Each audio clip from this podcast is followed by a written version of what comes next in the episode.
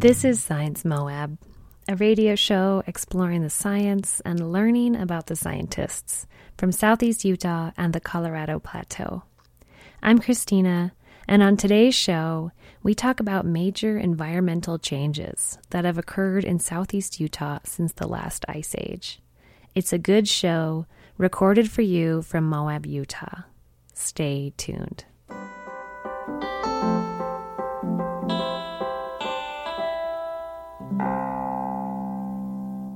Time is a dimension of ecology that often doesn't get thought about a lot. And I actually think it's critical because until we know how unusual now is, we can't really do anything about it.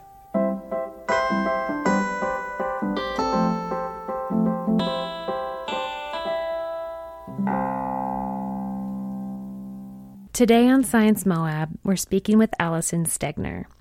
Allison is a postdoctoral researcher at Stanford University, and there she studies small mammals as a way to understand present and past environments.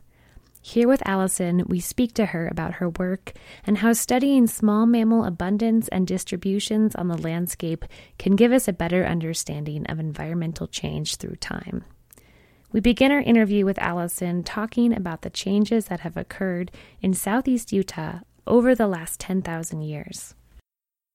Well, there's been a lot of change in southeastern Utah and actually on the whole globe in the last 10,000 years. That started, of course, with leaving the last glacial cycle and entering into this interglacial period. So there was a lot of change right around the transition between the Pleistocene and the Holocene, which was about 10,000 years ago when glaciers disappeared. So the La Salles were glaciated. The Abajos may have been glaciated. We're not actually quite sure, but they certainly had a lot of snowpack on them.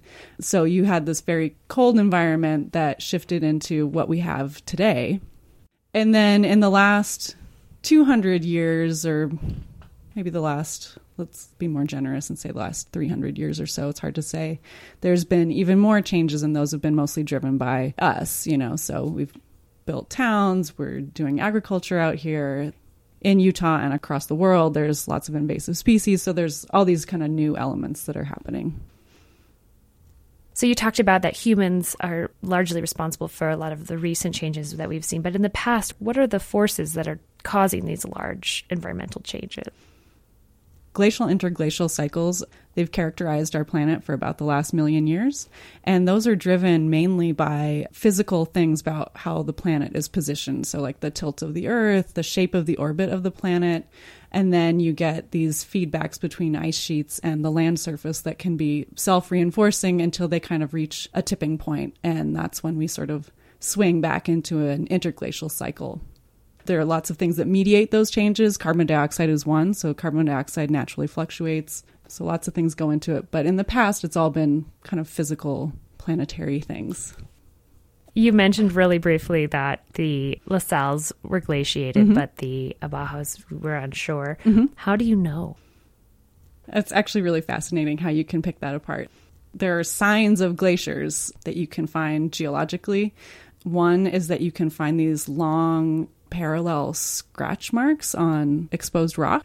You can also find sediments that are called glacial till. It's like a very fine, actually very fertile soil type that you can find deposited in certain topographic places that you know a glacier has come through and just ground the rocks to smithereens and kind of deposited that as it left. Another common sign of glaciers is talus slopes, like you see on the La Salles. And there are some slopes like that in the Abajos, but we actually think that they may have been produced just by natural freeze cracking rather than glaciers. I think in all likelihood there was a glacier up there. We just don't have all of those pieces of evidence right now. Sure. With these changes that you've described over mm-hmm. the last 10,000 years, how much fluctuation has there been generally in population sizes and extinctions and introductions of living species that have occurred over these mm-hmm. time periods in southeast Utah. Yeah, so over the last 10,000 years, we haven't lost that many species. There are two that have gone missing sometime during the Holocene. We don't know exactly when, and that's the pygmy rabbit and the sagebrush vole. And those are both found in the Great Basin today. So it's it's kind of an interesting mystery to figure out why they're not here anymore where we have habitat that seems really suitable and you can find their fossils in alcoves and caves around southeastern Utah. So we know they were here for a while. Those have kind of disappeared. Otherwise, what we've seen is really just changes in abundance and small shifts in range of species out here. So, for example, voles, kind of like mesic environments, wet environments, riparian zones, and they've pretty much retreated into the mountains where there's enough persistent moisture. And abundances of native mammal species really haven't changed a whole lot. They fluctuate naturally quite a bit because their populations boom and bust, or, you know, predators get really common or but by and large, over the last 5,000 years, there haven't been big changes in abundance until the last couple centuries. In the past, say, when there was that last big climatic shift mm-hmm. in the region, is it clear how quickly we see ecological change occur with those big shifts? Yeah. Mostly what we know about southeastern Utah at the end of the last glacial maximum is relevant to the plants. There are really good plant fossils from that time period. There are probably good vertebrate fossils also, but they just haven't been studied at this point. But the vegetation changes really track climate with pretty high fidelity. So as climate's changing, the vegetation changes. And it doesn't change in a really directional way. Basically, what we know about how plant species move across the planet as climate changes is that species respond individualistically, they don't respond as whole communities. So, what we've seen in southeastern Utah is that you get certain components of the vegetation coming in in the early Holocene, and then certain species leave after that, and other species come in. And so, our modern vegetation that we see here today didn't really become established until about 3,000 years ago. Oh, wow. Yeah. So it took a while to get all these different components together. But if you look at any one species, they respond really quickly to climate. And so for the last 5,000 years, though, it sounds like that the small mammal populations have maintained pretty much the same. Yeah, they've been pretty much the same. So do they do they track differently than the plants? I think that the small mammal community out here is not hyper diverse there are many more plant species out here than there are mammals. yeah, can you can you outline some of the mammal species that we do sure. have in the area? Yes, we've got kangaroo rats. Those are very cool. They're bipedal. They actually hop just like kangaroos. They have these very long tails that they use for balance. They're really amazing to watch move through their environment. So kangaroo rats are one. We also have a couple species of voles. As I mentioned, they're kind of riparian species. We have a lot of different species of deer mice. So the one that you most commonly see, like in your house, is Peromyscus maniculatus. That's just a common deer mouse, but there are also rock mice, pinyon mice. There are a bunch of different species within that category. My favorite is probably the silky pocket mice. They have these cute little white dots on their ears that look like earrings, and they're just very kind of docile and sweet. We have pack rats, of course. Those are also commonly found in people's garages. Another one I really like are the grasshopper mice. Those are the only carnivorous mice, and they will actually eat other small mammals. They'll eat scorpions and all kinds of insects, and they're really kind of wild. And then, of course, we have a bunch of different squirrels and chipmunks. That's kind of the broad sweep of what we have out here in the small mammal community. It's actually bigger than I had realized. yeah, there's more than you than you generally see. I mean, they're mostly nocturnals, with the exception of the squirrels. What are these guys doing currently in our ecosystems? I can tell you about some of the really important roles they play in the ecosystem. Yeah, that'd be perfect. Okay. A lot of people don't like that rodents burrow, but a lot of these species are burrowers. They create really extensive underground networks. Kangaroo rats do that, prairie dogs do it, of course, and a lot of animals will rely on those burrow networks. And the burrows are really important for capturing rainwater in place and recharging aquifers. So if you don't have any of that, you just have kind of flat desert, the rainwater will just run right off into creeks and be gone. But if you've got this burrow system, they kind of sink in and it goes deep into the aquifer. So that's one really important thing they do. Small mammals also cache grain. So they'll gather seeds from native species and shove that in their burrows, and that can be a source for seeds later on to come up when there's water. There are still obviously predators that they have to deal with here Mhm. too, and not many though. Yeah, so that's something I'm really interested in. So we've lost a lot of the apex predators. There there are some, but not many. Mountain lions, lynx, wolves, of course. And we have an abundance of mesocarnivores like coyotes, and of course there are predatory birds too, which are relying on a lot of these. I think that some of the big changes in abundance that I see in the in the places I've worked are due to the fact that we don't have those big predators that keep smaller predators like coyotes in check. And the coyotes are kind of preferentially eating certain components of the small mammal community and then allowing other components to really take off. Can you explain more about what you mean by that? Yeah. So what I've seen in a lot of sites is that those common deer mice are 90% of the population or more. And the abundance of specialist species like kangaroo rats is really low. There are a few reasons that could be. I think one has to do with differences in where coyotes are being hunted. So the number of coyotes hunted in San Juan County is really high relative to other parts of the state, especially along the 191 corridor.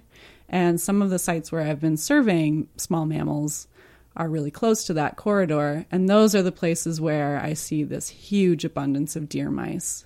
So I think that those deer mice are having a release from predation, whereas other sites that are further from where people are more often, I see fewer animals, but a better balance of what's out on the landscape.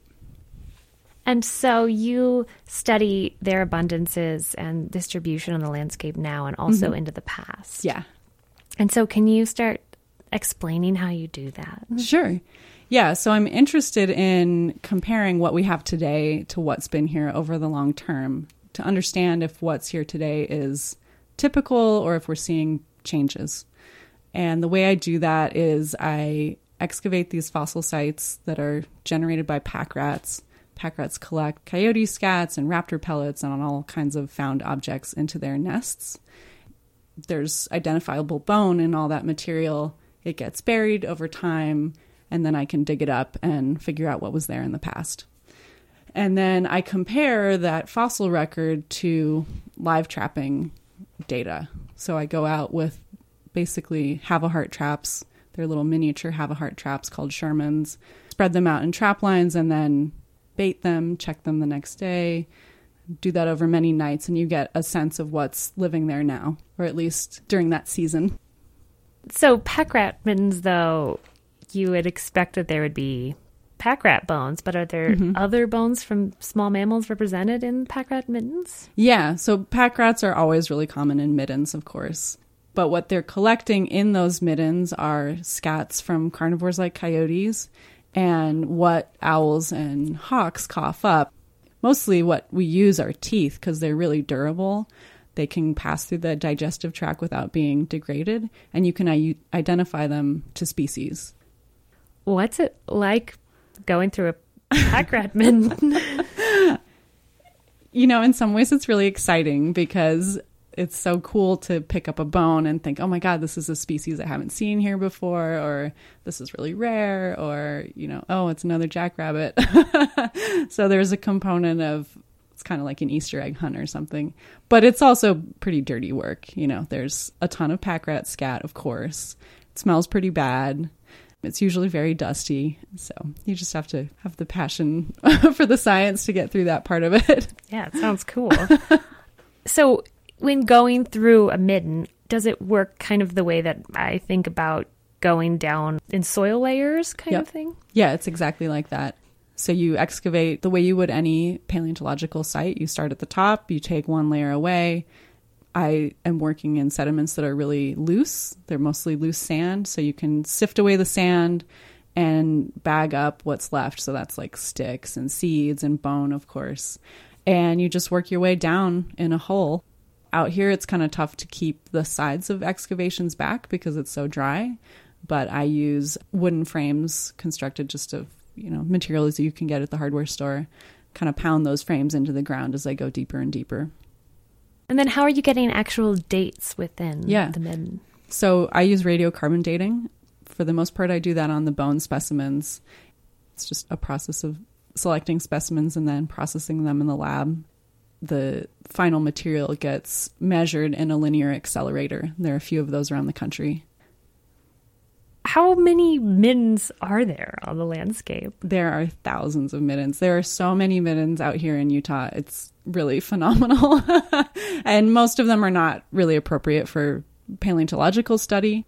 The kinds of middens you need for creating a good long record of the past, they're usually found in large alcoves that have a good floor to them. So you'll see a lot of alcoves out here that are sort of just divots in the cliff face. Those aren't great because they can't hold the sediments in place and collect them over time. But if you can find one that's either half buried in the ground or has a good shelf to it, that's where you can get the midden and then sand accumulating on top of it. I'll find middens out here under pinyon trees and in vertical cracks and under stumps and things. Those are, you know, they're fun to see and there's good modern bone in them, but they're not great for much older material. The ones that we do see around, are they usually still being used? Yeah, they usually are. Pack rats can occupy the same sites for thousands and thousands of years, and that's why they're so great for paleontology. But what I'm digging up is not actually, you know, I'm not destroying their homes completely. so pack rats, as messy as they seem, are pretty fastidious. They really categorize their homes pretty strictly. Often, what you'll see is like a big pile of sticks. I usually call that a stick midden. They'll have a consolidated midden that's usually composed of plant material and wood rat scat that they they urinate on it and it creates this sort of brownish block of material. And that's always separate, or it's usually separate from the stick midden. And then you'll have a big sandy area out front where they're kind of moving through, but they're not occupying it. And then they're usually actually living in a crack in the rock or sort of under that stick midden. And what I'm digging up is that sandy sediment next to everything rather than their actual house. When thinking about small mammals here in southeast Utah, what kind of numbers are we talking about that are in our landscape? Oh, that's a that's a really good question, and it's one I'm not I'm not sure I can answer. I can tell you about what I trap. There's one site that I've trapped in Dry Valley near 191, where on a given night I'll put out 140 traps, and I will have what's called trap success. My trap success will be 90% or more, and that means 90% of my traps had animals in them.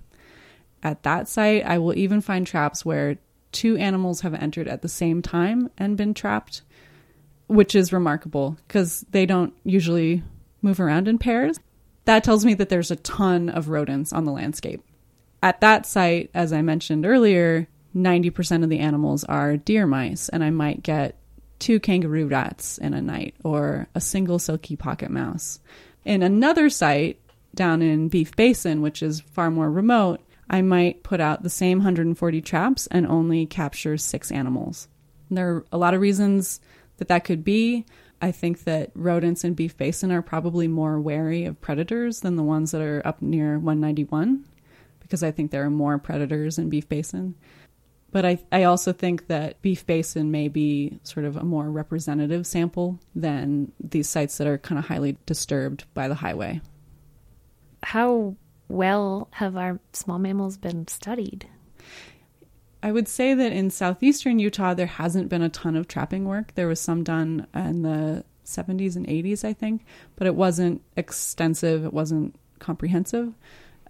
So we don't know a lot about small mammals in this part of Utah.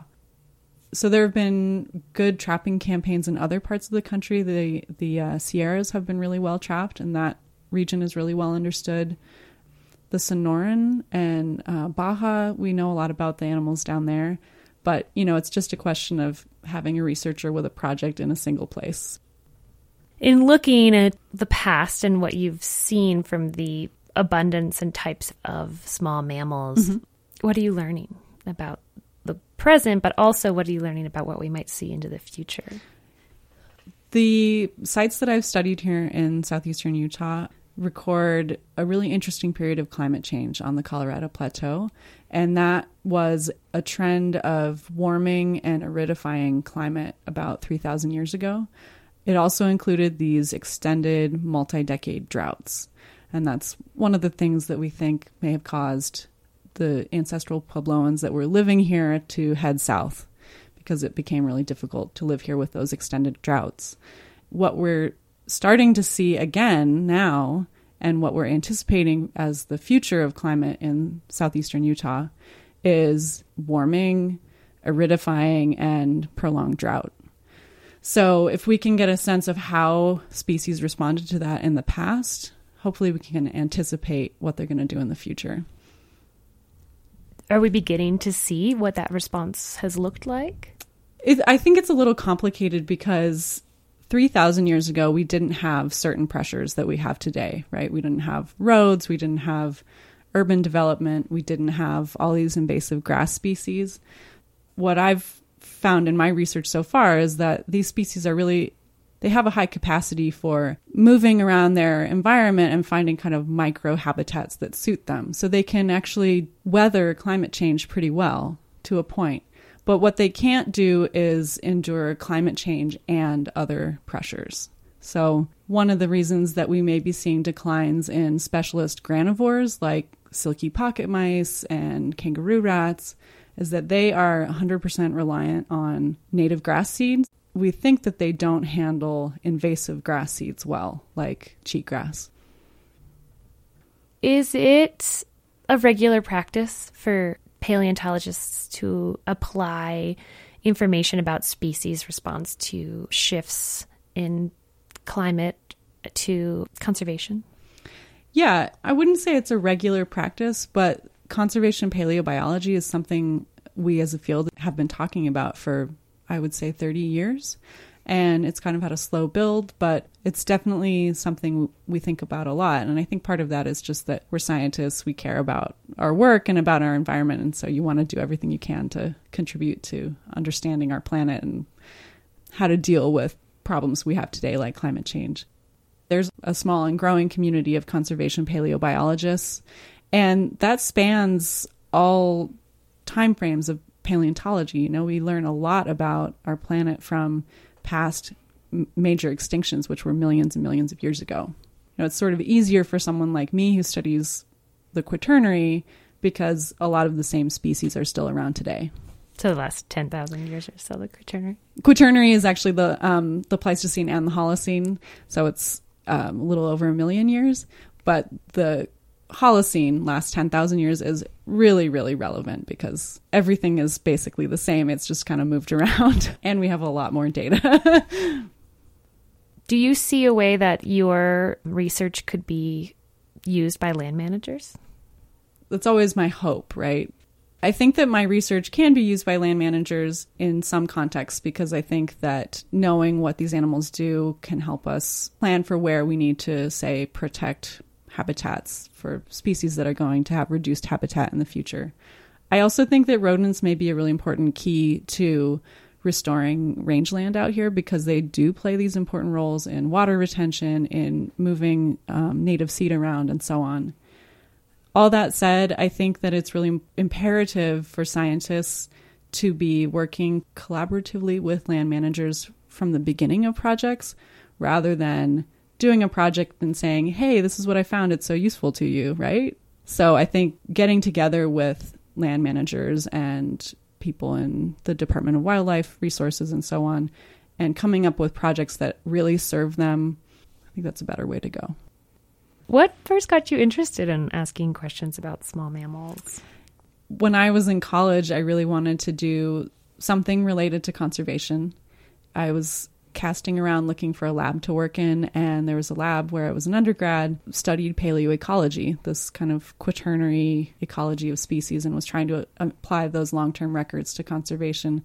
And I think I was really compelled by that because I think time is a dimension of ecology that often doesn't get thought about a lot. And I actually think it's critical because until we know how unusual now is, we can't really do anything about it. So I was really compelled by paleoecology in general. I ended up in a lab that focused on mammals. Mammals are a good study system for the quaternary because their fossils are really abundant and they preserve well, and they can be bellwethers of change. It's a system for understanding environmental change in the last 10,000 years. And what do you enjoy about being a scientist? I love field work. On a personal level, the real reason I got into science was because I want to be outside all the time. But in general, being a scientist is really fun because every day is really different.